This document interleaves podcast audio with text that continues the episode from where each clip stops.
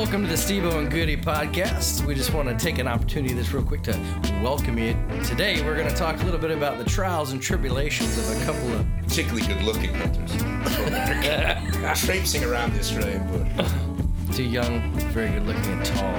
Yeah, tall. and freakishly tall. Americans who are trapped in down under, and uh, our experiences living over here and hunting here and elsewhere around the world. We're going to get on with that today, so stay tuned. It's the Stevo and Goody Show, live from... Well, we're not really live. We're not even close to live. In fact, by the time you're hearing this, we may even be dead. so, how's it going, man? Yeah, it's good, man. It's good. Why don't we talk about your surgery? Steve, have you had surgery today? Or, or yesterday? I did. I had I had a, a cyst removed yesterday. Nice. It took a- From your ovaries? or- Well, uh, shh, you're not supposed to tell anybody. Uh, no, yeah, no, I had a cyst removed from my back. It was just a pain, really. Did it hurt or was it just unsightly? Well, It's hard to imagine anything on your body being unsightly. yeah, no, because I am I am a Greek. You are god. an Adonis-like figure. It's amazing. A stunningly handsome man. It is true. It is true. Ask my wife; she'll tell you. That's funny because she's laughing hysterically in the corner there. Go She on. tells me all the time I'm just a super handsome guy. Um, yeah, no, I had a cyst on my back, and it's it was quite painful, and it's been getting inflamed over and over. So finally got in and had them cut it out, and yeah, so it took a whopping 12 minutes. Nice. So the wife didn't even get all the way to the school before I was calling after she dropped me off. Hey, woman, get back here. Get Come back and pick me up. I'm all done. Yeah, so that's it, man. Right. But yeah, I do got I've got a couple stitches in my back at the moment, so I'm fair. being a little bit. Did they give you any pain meds for some fun? No, they said if you're sore, take some Panadol. Think I'm doing like, Endone. Give me the end It doesn't bother me because I, I had I had major spinal surgery earlier in the year, so I have all that stuff anyway. Dude, we need to crack that open before a podcast. I know, right? Well, Hey, you, man, I love you, man. I, I heard about how you are. I get real loopy from that shit. That's awesome. yeah, oh, dude, seriously, like I get. We can't do that for the podcast because you already monopolized the everything enough as it is. What are you talking? You'd never shut up if I gave you something awesome like that. Dude, I'd love you, man. I know you do. And I, ne- I shut up all the time. When you're sleeping? Yeah. Yeah. I heard, I thought you snored. A, a, rumor has it I snorted. I don't hear it. It's a fact. Yeah. See, I, I, I had this dream last night that I was a tractor. You know, red flag, right? You should let shit. So, getting back to your Endone. so, Get back your end now. so uh, your surgery. So you're not sore or anything. You're alright. No, I'm alright. If I if I move my back just right, it's a little bit tender. But I'll be I'll be shooting on the weekend. Cool. Yeah, I don't know if I'm shooting on the weekend. I, uh, again, You don't ever shoot on the weekend oh, you're always working on you're always working on the, the house that you don't. Oh, we don't live in. No, so I think that's done. My delightful wife has suggested that she shouldn't work anymore because we have all this stuff at home, and I should, I should fund the lifestyle to which she's become accustomed. Uh, needless to say, it was a sore spot. Let's just say the argument got resolved when I woke up in a pool of my own blood, and I could eat solid foods again. Oh, so is she quitting? no, she's not. Um, but the suggestion that I made that perhaps you know she needed to equally contribute to the financial position of the household didn't go over entirely as well as I would have hoped. Is she can is she still looking at doing going back to school? Yeah, she's currently doing uh, a TAFE course around horticulture. So, nice. um, yes, it's all right. I, the problem is apparently there's a bunch of knuckleheads in her course, and I think I just caught her in a bad week. So anyway, the long and the short of it is um, during Sunday I've got a, a riding lesson my daughter. Well, I don't ride these things, but my daughter is um, pursuing an equestrian career. So we're going to this other kind of. Can you school. have an, a career as an equestrian without owning a ranch? I'm sure you can. I, I don't know how. I think you just have to own the horse. the problem is owning the horse is a little difficult. Or is So- she th- is she thinking about like competing yeah, she- like her- professionally? Yeah, well, or certainly competing as an interest. I mean, I don't know if she's So what you're saying is she's going to spend a lot of your money to go and win ribbons. maybe and not much else. not not much else. man. Yeah, right. I'm, I'm not doing it for a return. Let me put it to you that way. Yeah, well that's it. It's it. not a wise investment. So I'm um, yeah. So that's It's, what I'm it's, doing. it's an investment of love. I know exactly what those are. You know what I mean? Yeah, right. you So, do what it and to be fair to my kid, it's not like she does a lot of other stuff. So she hasn't like years of ballet, piano. Like she's actually pretty, pretty chill in that sense. Yeah. Again, I really wish she would have just picked a hobby like Hunting. or, or playing chess, something that didn't cost a lot of money. So, but anyway, so that's kind of my weekend. Then you can buy her like a thousand dollar chess set and be like, oh, I'm you're- still way You're kind of good for life. Yeah, I'm way ahead. I could pick you two thousand. So, and as an aside, we are looking at horses to buy, and I've got a few kind of lined up. And um, let's just say it's not an inexpensive proposition. Now I thought, I thought you were, I thought the riding lessons were on Saturdays. This is cha- it because of the show in the city that we're in. Oh, is it? Is that why? Yeah. Oh, so it's just this week. Yeah, yeah, yeah. It's not a regular. No, no, absolutely not. I'm not doing. I was gonna say because if if, I, no, no. if I have to give up my shooting afternoons with you, I'm gonna lose my cool. Yeah. And, and, and I tend to agree. I, I, I'm not going to give those up. In this Well, you have circumstance. for the last three weeks. Yeah, no, I know. Yeah. So anyway, so that's kind of my weekend. Um, I don't have the Endone, so if you want, that would help the weekend. You want to sleep well? no, it doesn't make me sleep. It makes me goofy and Yeah. laugh. Well, we'll have to do that on a day when we're not podcasting No, I think we do it on, the podcast today. or shooting bows. Oh, oh, that would be better. Two or three Endone. Get out on the range. What could go wrong? Two or three Endone, you're not gonna crap for a month. All right, now, please. Doesn't affect. He's like, I drink so much coffee that Seriously, man, honestly, like I remember Christina, our friend, said, "Oh, you know, it's gonna make you, it's gonna clog you." up." I was like, "Mate, bitch, this ain't gonna clog me up. Give me two of these things." Yeah, yeah. The problem is I had anything wrong with me, so she, I think, Jim, I've actually got Targin, which is better. It's the same thing, but it has it has it has the other, it has the other stuff on it as well that that reduce like being bound up and all that kind of stuff. Yeah, I Because man. I had to take it long term after my surgery. Yeah, because you're yeah. yeah. your spine and your back's been bothering you for years. So Yeah, well, that's what happens when you treat your body like an amusement park. Between you know riding bulls and playing football and wrestling and you know teaching acro- acrobatic taekwondo and you know stuff, flying kicks and just yeah, car accidents, semi accidents, just yeah, I've just yeah I've, I've beaten my body up pretty bad and I'm paying for it now and I'll be 39 in a couple months and I'm going just- on ninety. and I feel like I'm I feel like an old man, kind of like Josh was saying in our Yeah. in in the, the last podcast. See, the difference is I'm an old man, and I feel and look like an old man. You, you're only five, what, five years older than me. What are you like, 80? I'm 283 years old, man. Oh, yeah, that's it. That's it. 283. Speaking and the of, funny thing is, because I, I- did a lot of stuff with weightlifting and all that that my body's thanking me for. speaking now. of 283, Mm-hmm. wasn't that your score on the last 20 rounds we did? Isn't that your score on the last round we did? 283 what, round- oh yeah, out of 800, out of 400. maybe 203. No, I, yeah, I don't. I stopped keeping score on that shit. I, you know, I've just learned. I'm never going to compete in archery. Uh, the, my goal is to get good enough to hunt and stay good enough to hunt. Speaking about hunting, Mm-hmm. today on the podcast, we got Niel Bekker from uh, Red Sand Safaris. Very cool. From That's uh, going to be a we're doing an interview. Yep, from Red Sand Safaris in South Africa Yeah. in the Limpopo, Limpopo province, province, yes. which is pretty cool. It's just Yeah. outside of uh, Johannesburg. No, I, th- I thought it was. It's two uh, hours northeast Yeah. of Johannesburg, yeah. and so beautiful area. Um, Yeah. And so yeah, so we're going to be talking about a lot of really Cool stuff. inspiring things. Actually, we're going to talk about um, like what it, the difference is, and we're going to talk about some of the politics around hunting in Africa. And we're going to talk about broadheads a little bit more because we like to talk about broadheads. Which tranquilizer he likes to use, but That's that's, right. actually more for the Friday night, not Yeah. the, not the actual hunt. That's it. Uh, excellent. Oh, good. So that's going to be. I think that, that's a good conversation. That's a really good. Have you ever dreamed of hunting in Africa, but you thought it was just out beyond your reach? Red Sand Safaris is situated in the heart of the Bushveld in the Limpopo province of South Africa. With plentiful hunting opportunities in the African bush, along with its diverse bird life and natural beauty, Red Sands is a must for any adventurous hunter. Red Sands boasts a wide range of game, from the smallest and tiny of steenbok to the mighty and dangerous Cape Buffalo.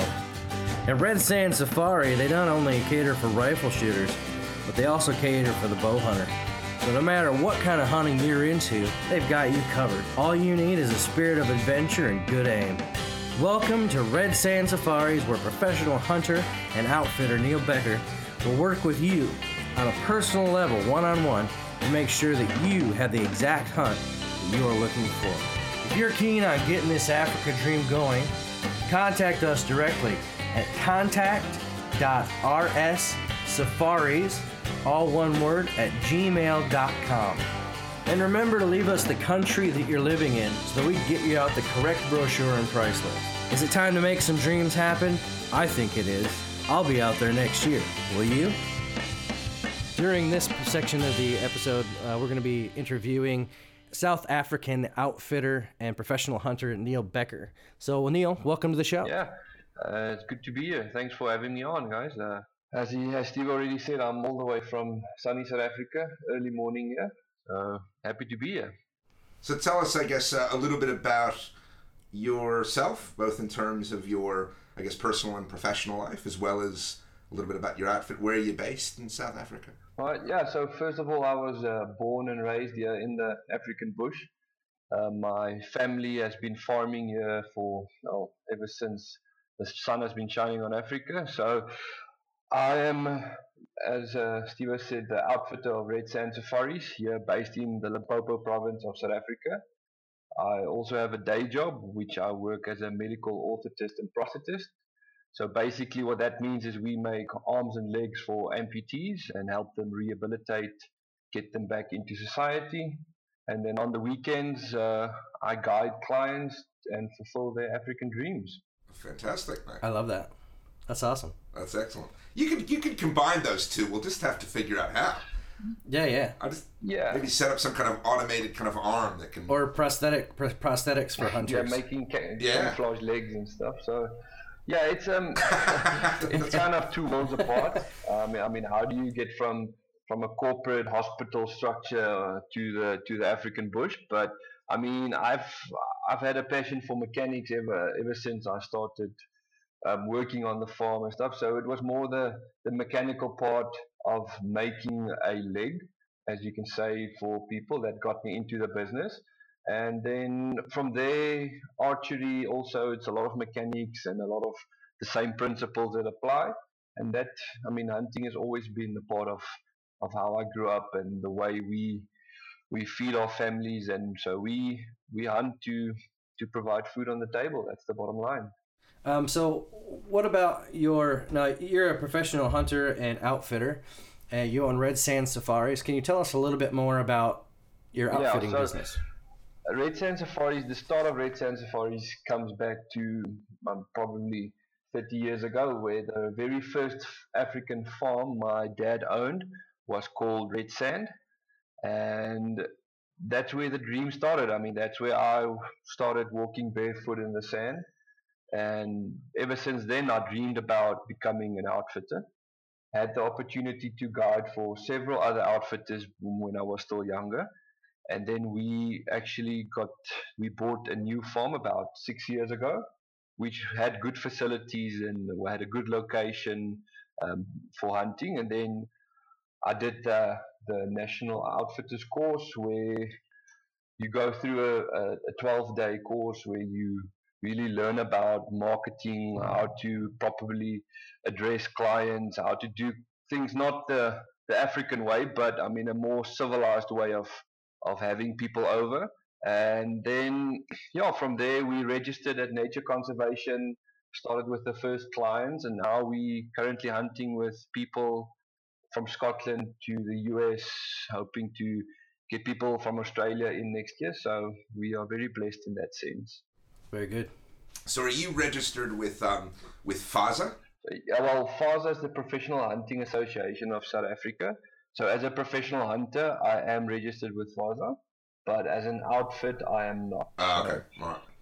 I haven't haven't gone around to it yet. I, I, that's, that's I just was curious because I remember um, I, I remember uh, what looking at um, the PHASA list. And I can't remember why, and um, President de Klerk was on that list, and, which I thought was kind of funny. I, I and somebody said that he actually had a PH license, which I think was kind of an odd circumstance to be in. I think he's he's got to be dead now or close to it.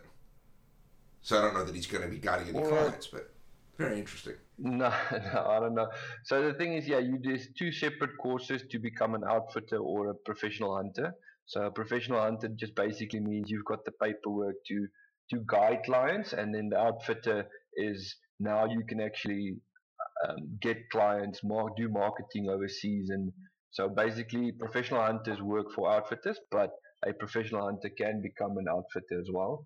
but uh, there's so many professional hunters around the country. It's very hard to know who's actually actively hunting and who's actively doing marketing Yeah. nowadays. Yeah, no, I can. It's like it's like lawyers in Washington D.C. Mate, they're everywhere. Excellent, excellent. Yeah. So, so how big is your your farm? Well, so the I, we own two farms, um, which is our, we call it base camp. So that's where everything starts and finishes. Um, it's about in total 2,000 hectares, which is about two almost three four thousand acres, just a bit over four thousand acres. But that's probably one of the smaller properties we hunt on. So I've got hunting rights from different landowners in the area and we've got a combined hunting area of 10,000 hectares, which is about 20,000 acres. That's a lot of that's a lot of hunting area. Yeah, Yeah, we've been, we, I'm actually quite blessed with there, there's not a lot a high density of outfitters in the area that I hunt in. I'm about the only outfitter in a let's say a, a hundred square kilometer range. So I really benefit from the local farmers. So we go into contract with them. They give us a list of species that they have in a specific area, and then they benefit from them. We use their local um, trackers and skinners, so everybody through the chain um, benefit from us utilizing their land as well. excellent. That is good.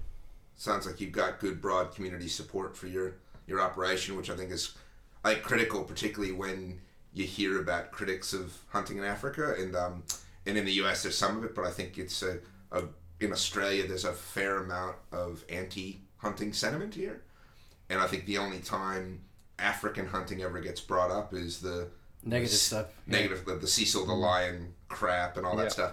A- And I think what they miss is kind of what you're talking about that notion that every hunter that comes in to South Africa contributes not just to one or two people or an operation or for themselves, that actually has a flow on effect to the entire community. Yeah. That is, that is that's a very, I mean, that's an open wound subject, but it's something we have to discuss always. And that's a, that's a, I always call it a double-edged blade, because exactly when you come to South Africa to hunt, we then are able to create jobs right through from drivers to trackers to skinners. I have professional hunters working for me. I've got catering staff, um, housekeepers that clean, and all those people benefit from a foreign currency and that's a very important topic is to that word foreign currency. If i go to the doctor and the doctor goes to the shop owner and the shop owner comes to hunt on my farm that's just currency that we just swap around hands. I mean nobody actually makes any money. But the moment we have foreign currency flowing into our community it actually it, it strengthens the community because that's money not i mean not money from home i mean it's money from overseas and that's very important for us to keep that constant flow of foreign currency coming into our communities and then we building up our community that way Great. Absolutely agree. So what are the what are the costs like for let's say I mean not not specific numbers because I know it's different for every country but um, what kind of costs and like hidden fees and like what happens if somebody wants to take an extra trophy? What what's kind of the, the process that you do there? Yeah, so when it, the whole process starts when someone is actually interested in coming to hunt, I work with that client specifically in order to know what is their needs and, and what is their well, I would say trophy list, which which is always a vague list because you know it's still hunting, it's not shopping. Um, and then we start out with a base package, which is an all-inclusive fee, and then from there on they can select different animals based on the opportunity to hunt those animals from a price list. But you can basically select a few animals, get your accommodation, and get a package. And then from that package, you put your wallet away. And then the moment when you get back into your own country, it will be the first time you take your wallet out. So we provide an all inclusive, no hidden fees, no extra cost type of service which is just easier for every hunter to do budgeting on. If you've got extra fees or hunting per inch or hunting per animal, it just makes it a lot uh, more difficult for them to be able to budget on okay i want to spend this amount of money let's do it So obviously, if um, so they buy a package and it's you know package A, and they show up and they they see another species that sits outside of that package. Clearly, there's the opportunity to to pay an extra Yes. trophy fee if they want to take the wallet out again for that species. Exactly, Is yeah. that, that right? What I always do is when I do packages with clients, I stay away from specific animals. So a package A would most likely include, let's say, one animal of a specific size, let's say a big trophy animal. So it can be a good trophy of a, a number of different species because you might sit in a blind where you have a very nice representative of a certain species and now that species is not on the list then you're kind of sitting here and now you've got to work out how much is this and how much am I going to pay for this. So we really give them a um, a selection of let's say eight or nine different species for that one package. Oh, great. Okay. And that's based largely on size and kind of category of category right? So you're not gonna, yeah, yeah. So you're not gonna swap an impala for no, an eland, no, no, for example. really. So we do it, Okay. yeah, we do it small animals, Right. medium animals, and then you get your large, large plains game animals, which would include eland and kudu and waterbuck.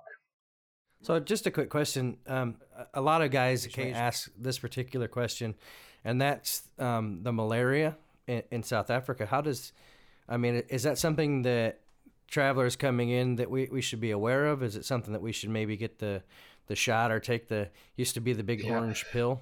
Um, is that something that we should be, be looking at before we come? Yeah, well, Africa or in South Africa has malaria areas, and that's a good question to ask.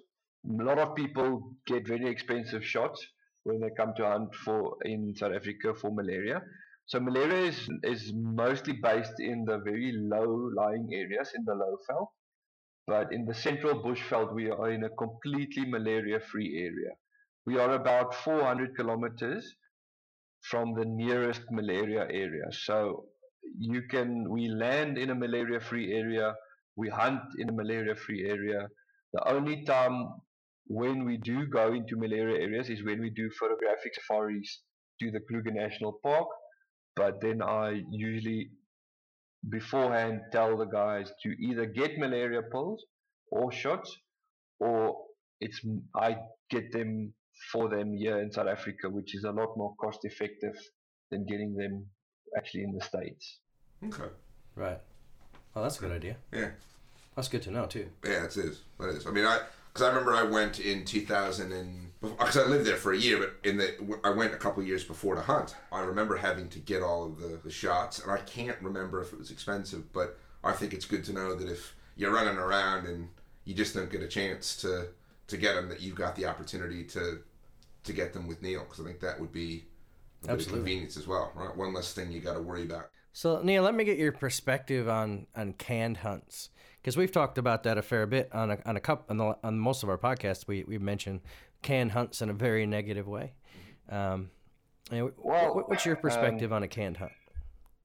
We we here at Rain Safaris we always try to to give an authentic hunt. I mean we we all read books back when uh, Roosevelt and and all those guys hunted Africa. I mean it was it was it was wild Africa and they hunted vast open spaces from horseback and and I mean those times have have they gone. I mean we don't we don't have that anymore. So we try to give an experience to people as much as as close as we can to that. So we we don't we don't hunt any small Right. enclosed areas, which is defined as can hunting, where you can basically book an animal and you are hundred percent guaranteed of that animal. So we I, I steer away from those type of people that want to hunt because you do get people who specifically say, I want this and I'm not leaving without this. Um, and then I try to get people that want an animal on a a free roaming, chasing the animal, well not physically chasing, but hunting that animal on its turf, on its on its land and kind of outsmarting that animal. And that that's what makes the trophy a lot more worthwhile than the actual mount on the wall. So out of a out of a hunting perspective, we keep it to hunting. So you Right. could actually call it canned shooting, because hunting in a small enclosure with a hundred percent success rate, it's not it's not really hunting. Yeah, we, we also we go through a process where we do a they do a land inspection from nature conservation side. So you have to have a sufficient amount of land available to be able to get your outfitter's permit. So I know you always get people that will that will make misuse of of certain smaller areas to to get a, a better success rate but you can speak to any any hunter that has ever hunted with red sand safaris, and they can tell you it's it's not easy, it's not guaranteed, but it's fun as hell. Yeah, and that's the important bit. Uh, of course, the one exception, you know, we were talking about this before that came in. Can hunts are bad and awful unless you want to hunt wild cans. Then we've got a whole different kind of kettle of fish there, right? so we can talk a little bit about the the fair chase hunting of cans but assuming that's not what we're talking about, your view is that uh, canned hunting, as we commonly know it, um, is probably a pretty bad thing. Do you see a lot of it in the industry there? Do you, or a lot of it's probably unfair. Do you see it still prevalent? Because it seems like it was kind of talked a lot about 10, 15 years ago as kind of this, kind of more of a money making exercise, really. Do you see it still? I, I, I don't see it in, in the in the industry that I am so much, but sometimes I do I do get a, a little whiff of it when when someone comes to Africa for seven days and he shoots 20 different big game species. Then I kind of look at it in a way that say, okay, I mean, I, I hunt a lot. You're talking about three animals per day that's that's a that's an impressive strike rate. So I'm not saying it it was a canned hunt, but I I kind of getting one animal per day Sounds per like client. That's that's right. good. So you talking about 20 animals in seven days? That's almost impossible. So then I kind of see okay maybe there's there might be a snake in the grass, but let's give them the benefit of the doubt and say they were terrific hunters and they really made their opportunities count very, very, um, very optimistic view, Mr. Bekker. Very, uh, very, very non-cynical perspective. But I get what you're saying. Yeah, I mean, he, and I guess uh, they hide it quite quite well. I mean, people who still do can hunting, they know the risks involved in in hunting something in a small area. So it's not like they're going to post videos of fences the whole day because that makes them look bad. So uh, they just maybe yeah. turn the animal away from the fence to take the picture, and then you'll never know about it. So I don't see it firsthand because I don't do it at all. Out of a, out of a personal standpoint, that's not how I want to make my money. And if that is how you make money, then I'll rather be poor for the rest of my life. But if you if somebody shoots 20 animals in seven days, uh, mm, yeah, it's something something fishy about that. Yeah. Yeah. Something's not right there. Yeah. Yeah. Yeah. So speaking of hunting styles, one of the things we were, Steve and I were talking about was in Australia, probably the single most common style would be spot and stalk. In America, particularly in the east eastern part of the country, eastern probably Midwest as well. Yeah, Midwest. Uh, it, it is stands or hinds. Yeah, tree um, stands. In in South Africa, I would imagine blinds or hides are probably the most common. Um, what what options do you give clients so, for Red Sand so far? Yeah, that's that's actually quite because I enjoy the planning of a hunt so much, and um, I work with each client. I mean, each client has their specific needs. Hunting with a guy in a wheelchair, you're not going to get into any stands, or you're not going to do a lot of spot and stalking. And then hunting with a very young, fit guy, guy from I Hunt Fit, they they can get into any situation. So I really like tree stands because you can play the wind a lot better. Okay. Uh, you can really plan a hunt. You can you can yes, yeah. you can move around. You can really be proactive about a certain situation, and that that really molds around my personality a lot better than hunting a blind, a static blind. I do hunt blinds.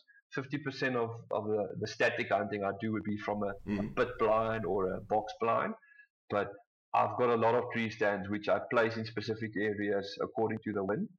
And then we do spot and stalk hunting as well.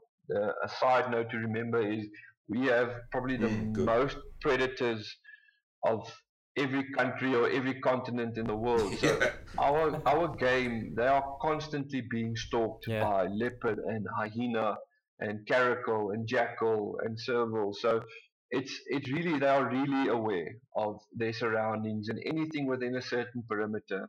They they really quite see you. They see you coming from a far way out. So spot and stalk hunting in Africa, your strike rate goes down about one in 15 stalks you will be able to get a shot. Dramatically. That's not killing something. I mean, that's just getting to full draw um, on a bow, spot and stalk hunting. And with Yeah. the Yeah. rifle clients, I mean, we do 50% rifle, 50% uh, bow and arrow. With the rifle clients, we do spot and stalk only. We do an authentic free chase spot and stalk hunting, which is Yeah, very nice. We would drive to an area or to a lookout point, uh, get the binoculars, identify animals in areas, plan a hunt, do the stalk, and if it's successful, then it's really a good plan coming together. Yeah, and I think with your with your clients with um, in a wheelchair disabilities, you Yeah. probably do like a spot and roll. Is that? Kind of... Sorry, man. I, I, I just have this image of this bloke rolling after a. I had to. I'm sorry. It was inappropriate. I couldn't help myself. So, so, so, okay. So that's good. Well, good. Then you've got a variety of choices, right? I think that's yeah. that's important because I know a lot of Australians have a fair amount of prejudice against hunting in Africa based on the perception that it's all blind or or, or high. Because I think because it's so common here, because spot and stalk is, is probably the most common. Uh, what I've told people who've gone or who preparing to go is it's probably easy to think of blind hunting or stand hunting as easy, but like you've said, your animals are about a thousand times more jumpy. I mean, we've got deer here that, that are edgy, but nothing compared to a springbuck, right? So I, I think what I say to them is is do a couple of days in the stand or the hide, and then if you really want to spot and stalk after you've knocked something over, or a couple of animals over, then go out and do it. So it sounds to me like you've got that option if somebody wants yeah, to we wants uh, to split their their time. we really are. If you do have a if you have a long enough time and and the wind's right and the weather plays along, then I would like to do some spot and stalk hunting because there's a lot of, of different things that that you can still do while while walking and while hunting on foot. You see a lot more um, bird life and small rodent species while chasing an animal. But when you're stuck in a stand, you don't see the landscape, you don't see the different trees or and while hunting on foot, it's it's a lot more than just trying to locate animals and trying to shoot them. You you really get a, a big bigger sense of the fauna and flora from the small little turtle species we have, walking up to giraffes and stuff. So it's a it's more than just just uh, um, hunting something or shooting something when you're out walking around and spotting animals. So if you were gonna um, take, say, you had some bow hunters from some short, particularly good-looking bow hunters from, America Australia. who happen to live in Australia um, to come around, and they were wanting to do some bow hunting, and they decided they wanted to do some spot and stalk with their bows. What kind of uh, what kind of options, I guess, are there for for something like that? Well, firstly, I would take them to the range and see if they can actually shoot at a further distance than 20 yards. Uh, I've heard stories about these Australian Americans that they might be able to shoot, but I would really just double check that first of all. Because on, I don't know which ones you're talking about. they're- At least half of us can shoot. Go on. on a spot and stalk, you increase your hunting distance to about, well, I would say the furthest a guy, a hunter would shoot is, is about, if he can do a six inch target at a certain distance, that would be the cutoff distance. And then your gear is also, because you're going to walk uh, quite a, a few miles in a day, uh, you need to be packing lightweight uh, shoes that can really take a hammering but still walk very softly um, with a very soft, broad sole. And then the communication between the, the, the, the hunter and the client beforehand. You really need to sort out what's the type of animals you want to go after, what's the ranges, what's the angles, because these are not topics you can kind of discuss when the animal is standing at 40 yards in front of you. Then you kind of need to know already, all right, are we going to do this? Uh, is it is the angle okay? Is the trophy good?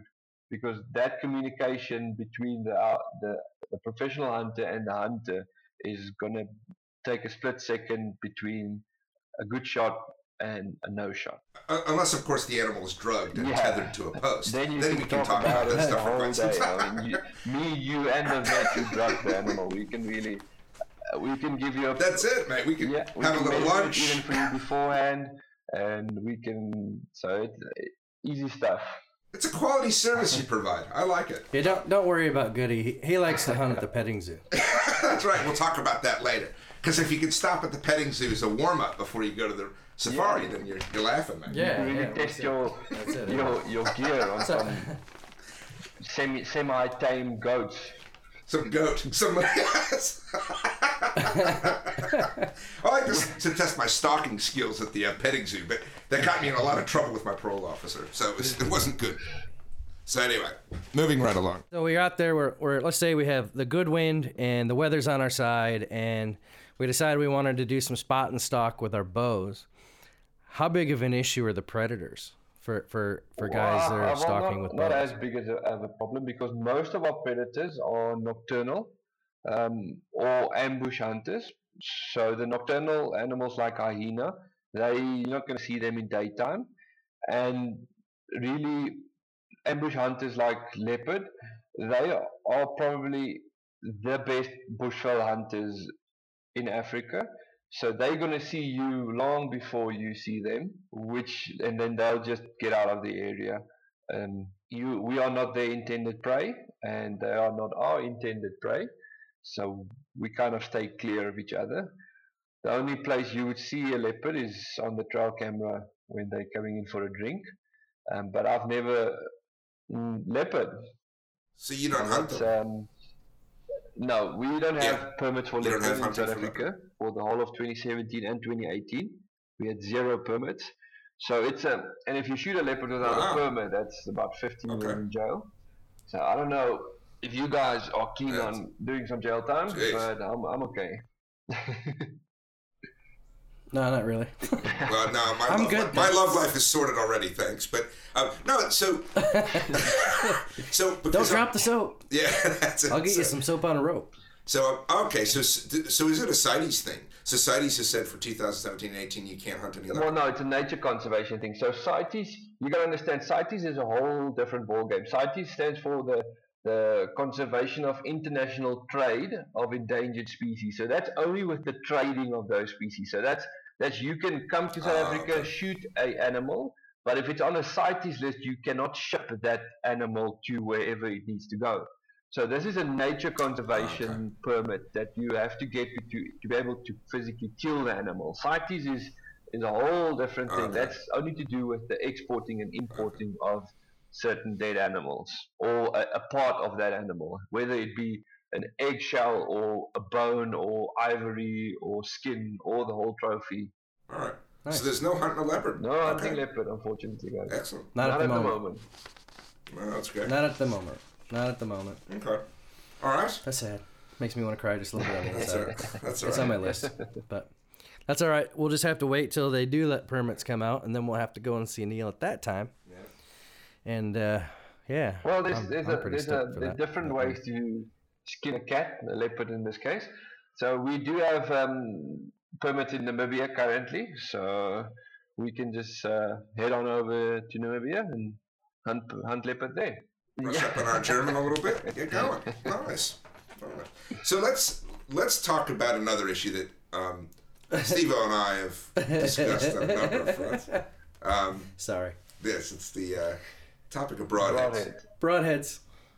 So I'm a bit old school. I'm a bit of a traditionalist. Okay. I'm a two blade man, and um, Stevo is quite wrongly uh, a, a fan of multi blade heads. And all joking aside, um, I, I, I, there's a whole re- range of reasons I won't bore you with why I generally support that view. But what do you see in your client base? I'd imagine you see the breadth of heads, whether it's two blade through to mechanical to multi blade, the whole shoot match.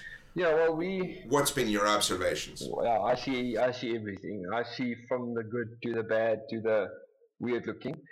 Uh, I would say getting something that's going to give well bells and whistles first of all. Any anything that's kind of moving or can move on the airplane or when someone throws your bow around in baggage. Kind of stay clear of that. Anything that works with a battery on your bow, stay clear of that. But broadhead wise, something that you have confidence in, first of all. Don't try the latest and greatest that you've read about in some magazine over in Australia. If you've shot plentiful animals with an old blunt two blade, rather bring that than going on my recommendation with something you don't have confidence in. But I've seen most broadheads work when they are well placed. A lot of broadheads who fail when they are very badly placed, and then the blame always goes to the equipment. It was the wrong broadhead, or it was too light of an arrow. So something that's sharp, that cuts on contact, and that's going to be able to kill from the small steenbok to the big eland. That's that's kind of what I would I would stay away from specifics. If somebody tells me I'm shooting this, uh, it work, it's been working well for me over here in the states, or uh, then I tell them bring it along, and if they have confidence in that specific broadhead, then do it. Personally, I I like more mechanical type of broadheads uh, because I get good good accuracy on them. Wow. And Wow. we I could you just replace the blades and you're ready to go again. So lately I've been shooting more mechanicals than fixed blades, and they just they work for me. I put the animals down, and yeah.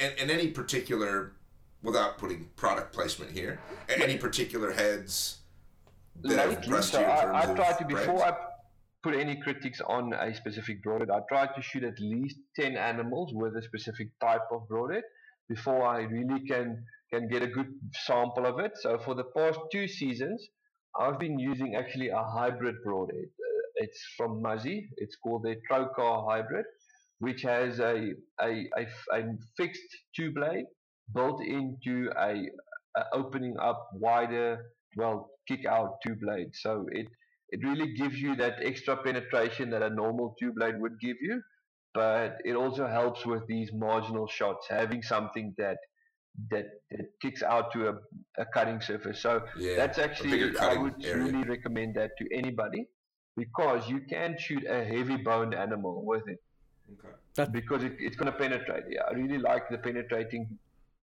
Okay. Yeah, because of the two blade. So 'Cause of that's the- 'cause of maybe the something blade you bit, and yeah. Can work on getting a hybrid broadhead that's gonna shoot like a fixed blade but cut like a mechanical. So Oh no, I'm not using that hippie shit. Don't fuck around. I, I'm not I- playing around with that shit. I actually. It's good I, enough for my two blade was good enough for my grandpappy. It's good enough for me. That's all I'm gonna say. I actually used. I actually used the. Muzz, I actually used the Muzzy Trocar. yeah, that's a. I've I've shot about seven seven or eight animals with it, and really I can tell you that's a that's a terrific broadhead. And um, I gotta say, it made it made a definite impact on the goats I put through.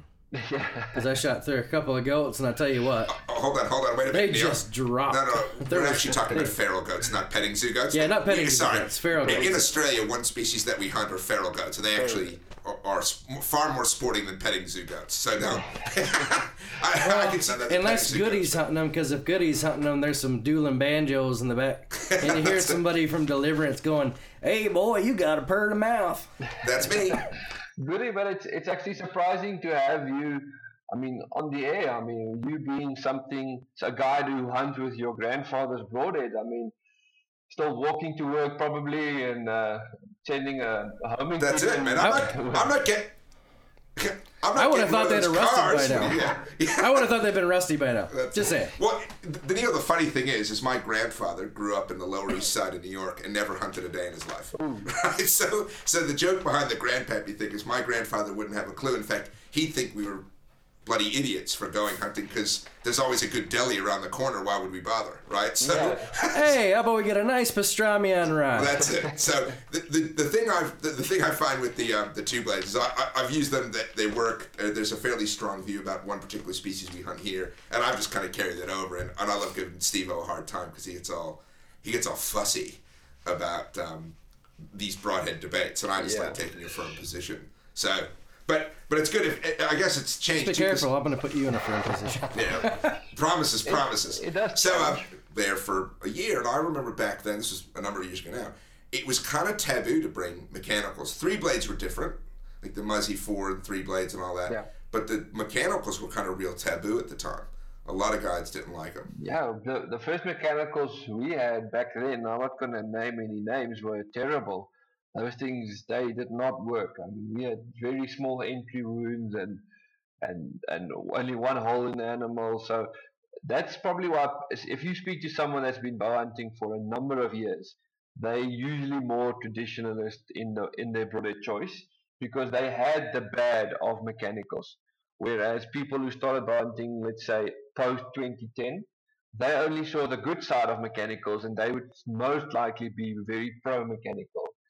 Uh, for me, being a, a, mechanicalist, I really like the mechanics and really like to test out the certain mechanics. And I am allowed to shoot uh, more animals per year than the normal normal guy. So I really I really like testing testing broadheads. And then when someone tells me I'm bringing this broadhead, then I can really tell them, okay, uh, it works, or no, it, it's not going to work. And, and, what about just one last thing on this? Um, Cape Buffalo, because I've hunted buff with a bow, and and my view is that two blades are pretty much it. A big heavy two blade is, is where yeah. to go. What do you well, think? That's, that's a different story. And now we're getting to pachyderms. I mean, you're not bringing any mechanical blade nowhere close to a buffalo. Mm. So that's yep. that's asking for someone to get killed. And yep. because buffalo, they've got very wide ribs and very narrow spaces between the ribs. So you're looking at a heavy, heavy, heavy front of center setup with a small broadhead that can slip in between those ribs. If you putting a, a shovel on the front of your of your arrow, you're just going to hit a rib and have zero penetration, and you're going to make life a lot worse for myself and my tracker, who's going to walk right in the front on the danger part of a buffalo.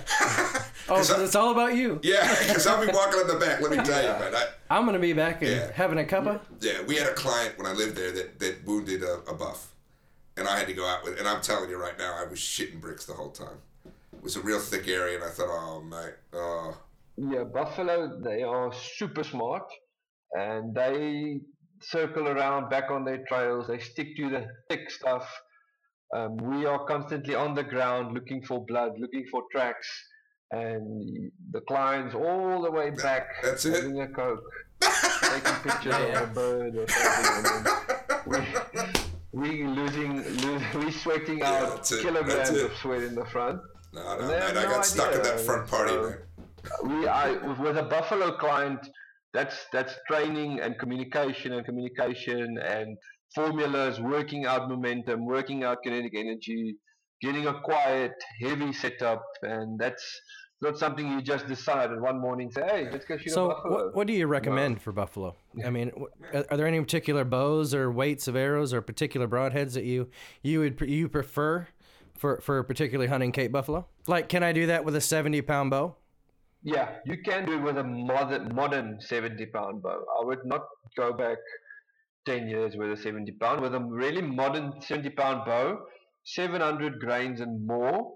And I would go with a good Ashby head um, anything like a yep. Masai 220 grain arrow uh, um, broadhead. That that'll give you a good good FOC front of center which would really keep the momentum forward. I mean you don't you don't want any side momentum so no weight in the back of the arrow so 800, 800 to 850 grains, that's a, that's a good, and then keeping the shot distance to less than 30 yards. That's that's probably a, a golden for buffalo setup. Now, you, you, I know I know you used to work in a bow shop as well. Um, uh, particularly for somebody say my, my size, I have a 26 inch straw, which makes yeah. makes my ability to carry a to, to have an 800 arrow, sh- 800 grain arrow shoot effectively out of my bow very difficult. Mm.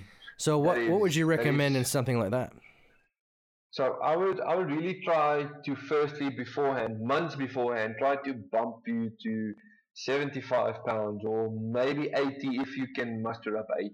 I mean, when I say shooting 80 pounds, I don't mean drawing a bow and anchoring. I mean making a good shot. So right, I'd right, rather right. take a, a 70 pound good shot than a 80 pound terrible shot. So, and then you can do buffalo. I would then, for you, I would go a little bit lighter then. With a 26, 27 inch draw, try to go to 75 pounds, maybe bump down to 700 grain total arrow, uh, nothing less than 650. If you want to go 650, rather leave it. And yeah, keep that shot distance close to get that arc down because you're going to shoot with a bit of an arc. But we, we I've actually done buffalo setup for for women.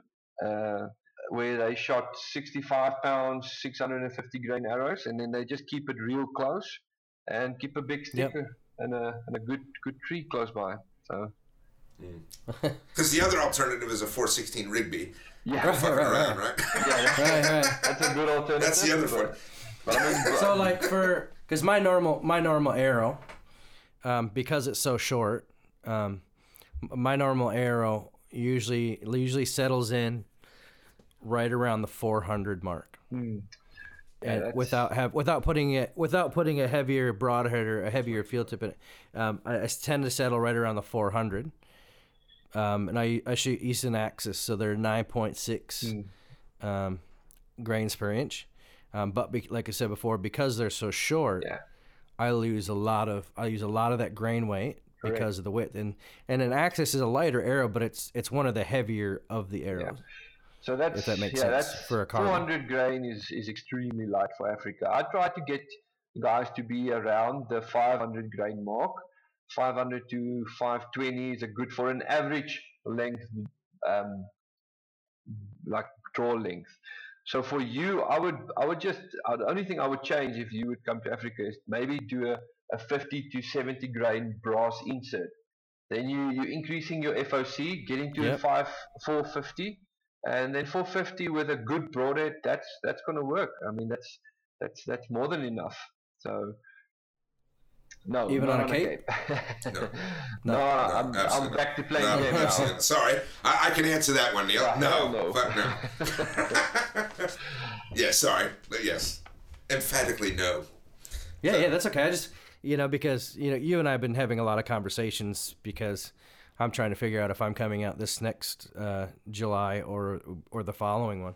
So we're just trying to. Uh, it's one of the things that's on my list, and and we've talked about it in the podcast before that you know the big five are on my bucket list, and even though some of them I can't hunt at the yeah. moment, there are some that I can, and I know you have a, a fantastic herd of uh, Cape buffalo on, yeah, we, the lands that you guys have. buffalo. And so yeah, that's it's kind of something that I have in the back of my head. If I can come up with enough cash, that's something I want to think about. So it'll make a big difference to me if I can physically do it with the uh, materials that I have and the, the equipment that I have, or if I'd have to get all new equipment. Um, so, but I reckon in that situation, I think yeah. I, I, would or, just take or maybe even one bow set up for buff and yeah, one set that's, for that's probably going to be the best. What what that that's a good and a bad thing because if you can if you do a hunt in Africa and you want to shoot a buffalo, then if you can maybe do with that buffalo setup broadheads, arrows, a bow, everything. If you can take a few plains game species before a buffalo hunt, let's say maybe two or three days prior to a hunt, you take plains game, and that really boosts yep. your confidence a lot in that specific setup. I mean, you really know it hits the mark, um, and that's that's yeah. that's for us quite nice. And now you're mm-hmm. bringing two bows. You're shooting plains game on the one, and now all of a sudden you're taking a brand new, uh, not tested setup, and now you're going to do Africa's dangerous animals. So that's um, it's good and a bad thing, but maybe just do two different sights maybe site to one sight or make different marks on your sight and take one bow with two different arrow setups. Well, that's what I do right now. So I've got I've got uh, some cheaper arrows that I use uh, for goat hunting from now on, and so I actually have a, a second sight that I have set up for those arrows, and I just take those when I hunt those, and I put my other sight back on for the others. But um, yeah, yeah, that'll work perfectly. Then you can really get some confidence behind your bow and that really helps. Confidence helps a lot in any situation. We've been talking a lot about in some of the recent podcasts about how um, about um, buck fever, and we talked a little about that. So we talked a little bit uh, with Josh, who's been out there with you. Um, in, in, our previous episode, we talked to him about how um, about the buck fever, and he said he got it real bad on his on his first one, which was his Impala. And we've been talking about that. I know Goody's had a considerable amount of it over the years, and and I've never really had it. But I'm assuming that when I see a giant eland or something like yeah. that, my heart's gonna be thumping and I'll be falling out of the tree. Yeah, you. But uh, you're gonna die inside. I mean, buck fever, that's an actual thing. That is not a, not a debatable subject. I've been hunting Africa since I was seven, and I am blessed with the worst buck fever you can imagine. so me and Josh were sitting in a small little tree overlooking a very good spot for kudu. And when he shot his kudu, we shook the leaves off of that tree. I mean, we we we, we couldn't even communicate with each other. I was it was it was a warm warmish day. I, I, I started freezing inside. I had to take a, a walk around the area just to calm myself, and I wasn't even behind the bow, so I could not imagine how he felt. So that is that is um, it's something I really.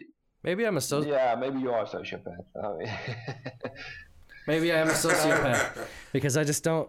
When I see it, it's just like, oh, I'm gonna put my arrow right there, and I start going through my checklist, hit full draw. Yep, okay, I'm using the right pin. Yep, I've got my my sight bubbles in the right spot. I got the right angle.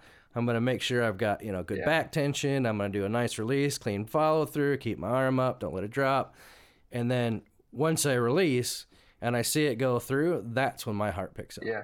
Well, Goody, we can obviously hear he's never been to Africa.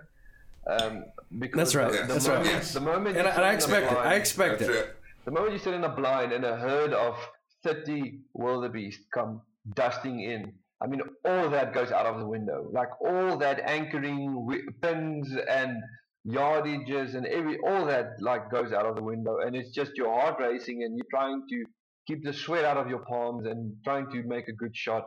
So it's really important to practice beforehand. So all that that you spoke about um, the anchoring, getting to full draw, having a good let off, that, that needs to happen automatically because thinking about that is, is not an option. Yeah, Yeah, well, that's that's that's kind of my feeling on the same. So I shoot. I haven't been the last couple weeks, so we've been really busy with school. But um, I, I try to shoot between three and six hundred arrows a week, year round. Yeah. So I, Good. I shoot a lot.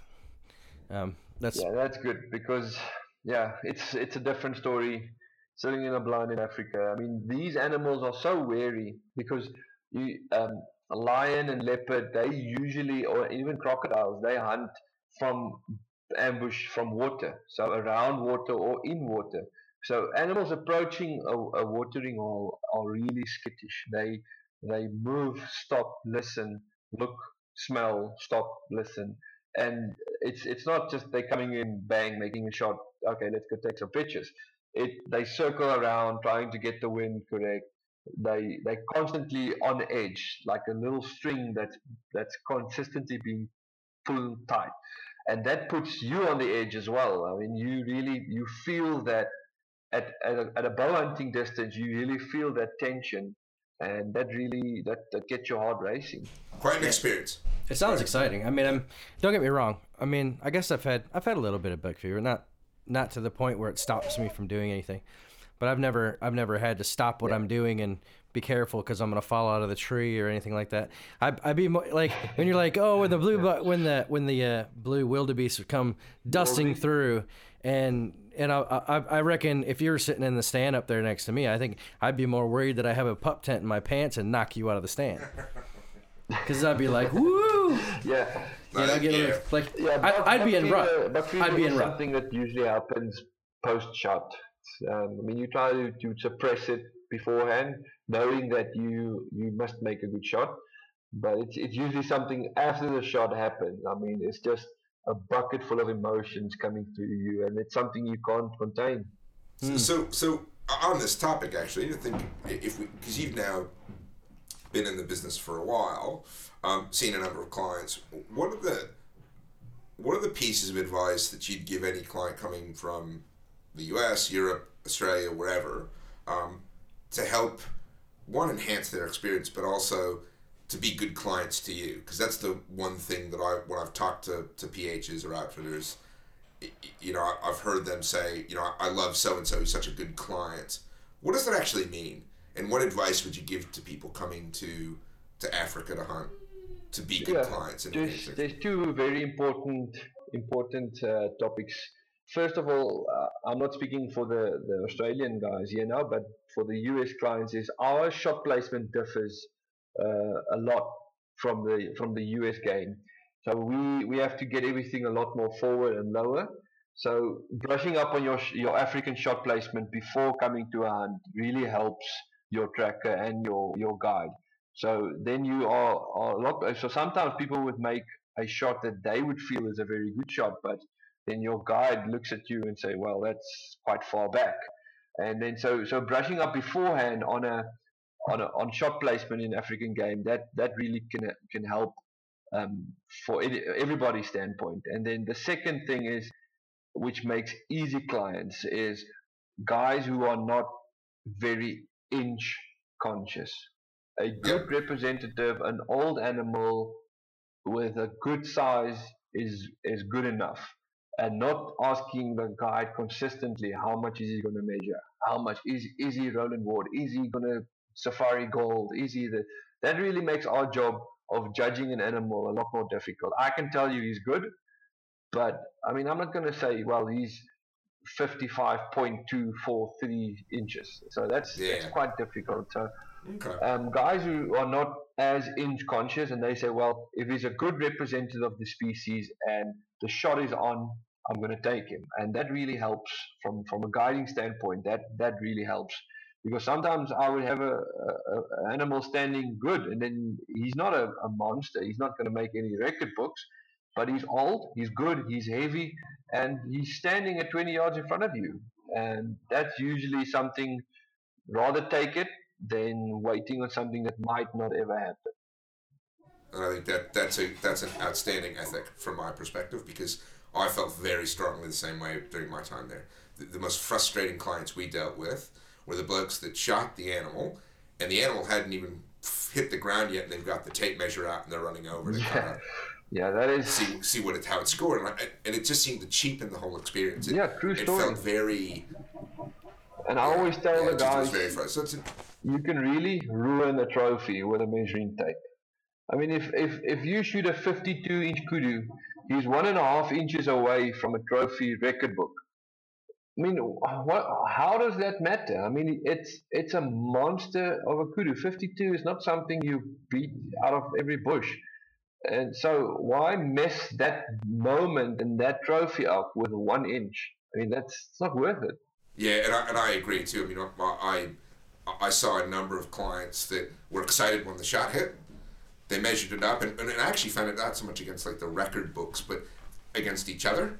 So, so a guy was really proud of his. I think it was a, might have been a sable. I'm pretty sure it was a sable, and his mate had shot a sable the next day that was bigger, or had fatter base or something and you could see because he was in that yeah. mindset that he he was kind of disappointed in the trophy. And you're like, mate, you just stalked one of the most beautiful antelope on the planet.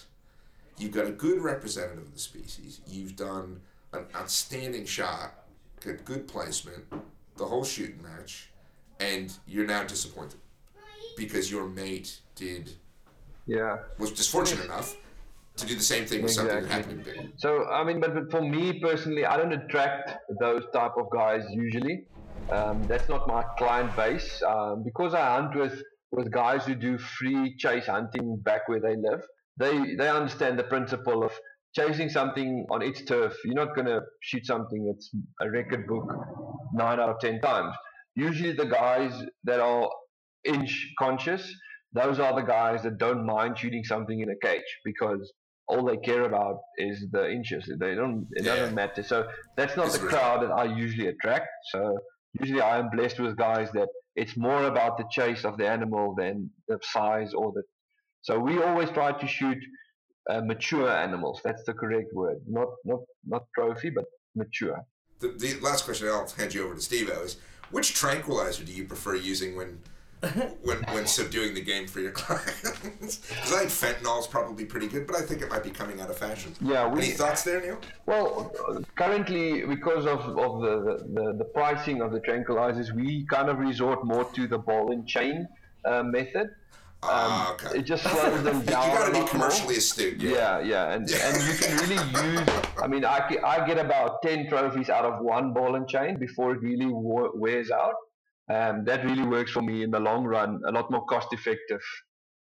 See, it's that kind of commercial acumen that makes you a really an outstanding. Yeah, that's it. And you that's can it. add if it's still too fast, you can add weight, and if it's too slow, you can really you can decrease in weight. So that that really works. I mean, Yeah, make it more competitive. yeah, yeah. See that? You know what? It's outstanding.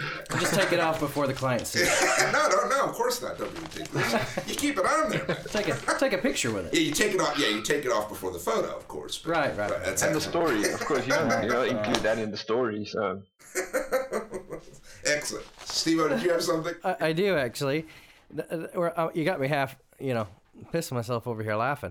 But um, I've actually got I've actually got something I do want to talk to you about. It's a little bit more on the serious side.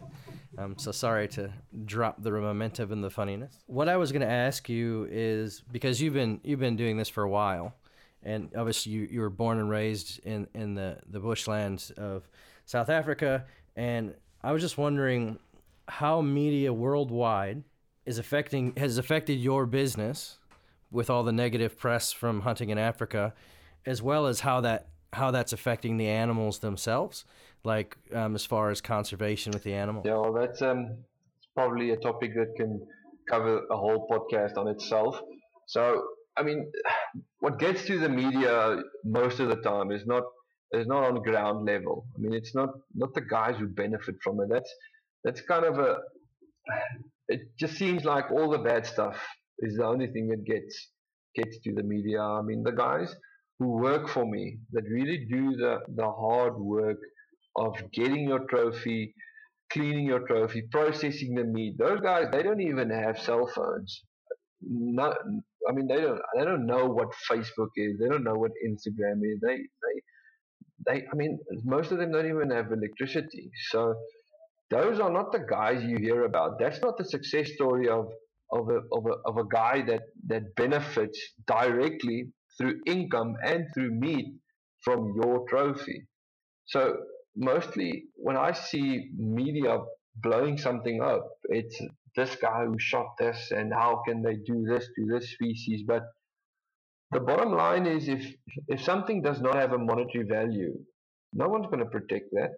No one no one gives us funding for our farm. Our farm is capitalist based. So that means we need money in to put back into the farm. The moment something is not making money, farmers will resort back to something that will make money, which is cattle or or um, commercial game uh, uh, maize farming. So they will kill all the game, destroy all the bush, put up irrigation fields, put up feedlots, Yeah. put cattle in there. Um, so we need to be able to sell a small portion of our game through hunting. To be able to sustain our hunting areas. Because that's that's the only way we're going to do it. Nobody else is going to give us any money to say okay here's money keep the game but don't hunt the game. No one no one is is no one's going to do that. No one everybody is quick to to to shove fingers in your face and say how can you shoot this beautiful animal? And how can you do this? How can you do that? But give us money. Give us give us the income to to provide land for these animals. Then i mean we would shoot a lot less. So animals pay for themselves. The small amount of trophy animals that we shoot each year pay for thousands and thousands of other game that live for many years and most of them honestly they are being caught by a leopard or die of old age on the farm and it's only a small sample of them that actually go onto the wall or onto the plate. And if I can, if I can just jump here to add to that, one of the things that I often say to um, most anti-hunters or, or non-hunters who get upset about the African hunting scene or, or, or what they see is um, of those animals that get taken for trophies. If we think about their life versus, say, the life of a Yeah. uh, of a cow in, in a commercial cattle operation, or the life of even those other game that starve and die of old age, they die a quick, clean, humane death compared to an animal that is old and can't compete and gets killed by another competing buck or can't feed itself and dies of starvation and and dies in cold weather when there's a cold weather snap and stuff. So e even from a compassionate perspective, if you understand it, it actually makes more sense to have trophy hunting that results in quick, clean kills, small number of animals that fund the life of the rest of them. And I, I, I couldn't agree more with what you say. I, I, I think you, you've got a clear, cogent point there. Yeah, that's that's hundred percent correct. And you don't have to be a hunter to understand that principle. You don't have to contribute. You just have to understand that money needs to be made in a company, whether it's corporate or medical based or hunting based. Money needs to be made to be able to put money back into the company. Bottom line. That's the bottom line. If you Yeah. like it or not, Exactly. that's the way it is. Excellent. If um, one of the arguments that I often see, um, and that I've even had uh, people on social media say to me, is, "Well, why why why do you need to go and spend all the money over there? Why don't you just send your money over there to help with conservation as opposed to going over to hunt with conservation?" That seems to be a lot of the argument. Like, hey, if you want to help these animals, why don't you just send your money over to conservation? I I, think that there's a, a really big conversation there not just to explain to them why their thinking is somewhat ridiculous, but by understanding that yeah, there's there's some rich guys that go over and hunt there, but the majority of guys that go over and hunt Africa, they're they're they're regular kind of everyday guys, and they they save for long periods Yeah. of time. Which you, you, you know we, we've been having this conversation that you know I'm trying to get over there to hunt with you and and that you know it, it it takes a long time to save up enough cash to, to mm-hmm. fly across the other side of the world no matter what you're doing. Mm-hmm. Um, it's, it's not a cheap enterprise to do. So yeah, guys will save for five or ten years to go on go on one of these hunts and, and then you've got somebody saying hey why don't you just take that $20000 and give it to somebody and not even worry about going? Mm-hmm. And so i guess for me it's like if i'm going to save five if i'm going to save for five yeah, years to do something that may only happen once in my life, then I, I don't understand why that's a bad thing and why I can't enjoy that and, and get experiences that I will never forget. You know what I mean? And, and I think the argument that I'll just give them the money, you still have to have a supply chain Exactly. and a, and, a, and a commercial mechanism by which that money feeds out, and that relies on the animal dying. So Correct. y- y- you're never going to have enough money to keep every animal alive and then Correct. feed skinners and trackers and everything else, even if you just gave them a handout. So I, I, the argument, I get what they're saying, and I think it comes down to ultimately why do you want to kill an animal? And mate, we've got we don't have enough time in the next No. two years to cover that. No, one. we don't. But it is an important ethical question, right? And more because we all, I think as hunters, we all ask ourselves that. But what bothers me is that you'll have liberal, and I use the small L, liberal, lefty kind of latte sipping, sitting in London or New York or Sydney, who will decry hunting, who have no concept or even don't really care about the local African that is making their living based on that animal. And, and obviously, the Afrikaners and all, you know, the, the wealthier populations in Africa as well that own the land and all the rest of it. But that's the thing that bothers me is that there's a disconnect between those that are kind of virtue signaling about how horrible it is and those that are actually reliant on that. And it was the same thing years and years ago when they attacked fur coats. And what they realized is that the Inuit in Alaska and northern Canada suffered. And at the end, they didn't care because they could feel better about not killing seals. And, and, and to me, I- I, think you, you hit it on the head, Niel, when you said it is a model that works. It is a model that supports a broad population that actually doesn't hurt the conservation of the animal. In fact, protects it because there's an economic value in something. It's not just somebody's little pet, right? It, it actually has a commercial Correct. value. So, yeah, it's, it, Yeah. It, it, uh, you know, I've heard this argument a lot. I've heard the discussion. It's good to kind of hear the people that are in that industry They're still comfortable with that argument and using it when, when, when confronted with this question. So, very good stuff. Yeah, from from the hunter's side, I mean, the argument concerning why don't you just give the money to them? I mean, the, the actual killing part is is a, such a small part of, of the actual holiday, which is a holiday. You come to South Africa to experience a holiday, but you come for the culture, the weather, the food, the scenery, and the hunting. It's not just coming here and killing a bunch of stuff, getting on a plane back, and going home. It's so much more of an experience from your side.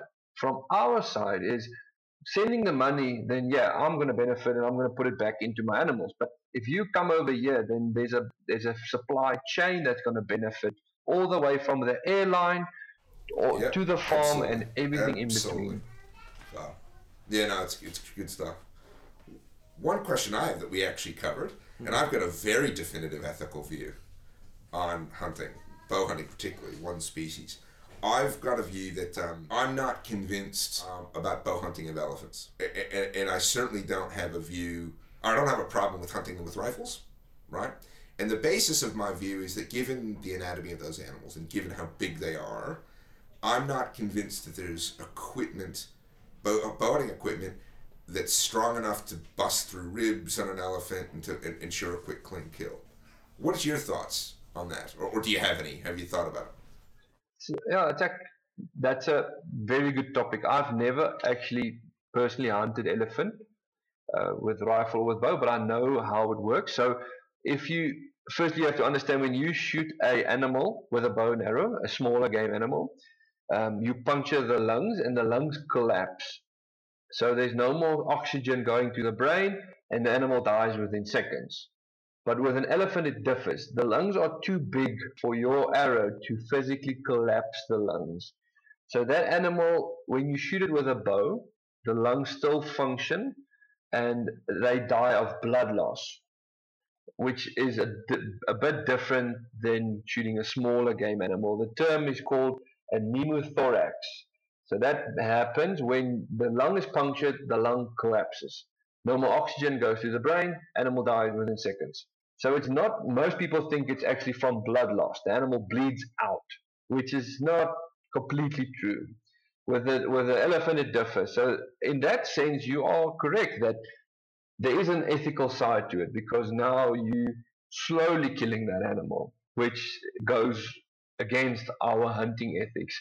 But with a rifle, you can actually make a big enough hole or you can do a brain shot which is a lot more ethical.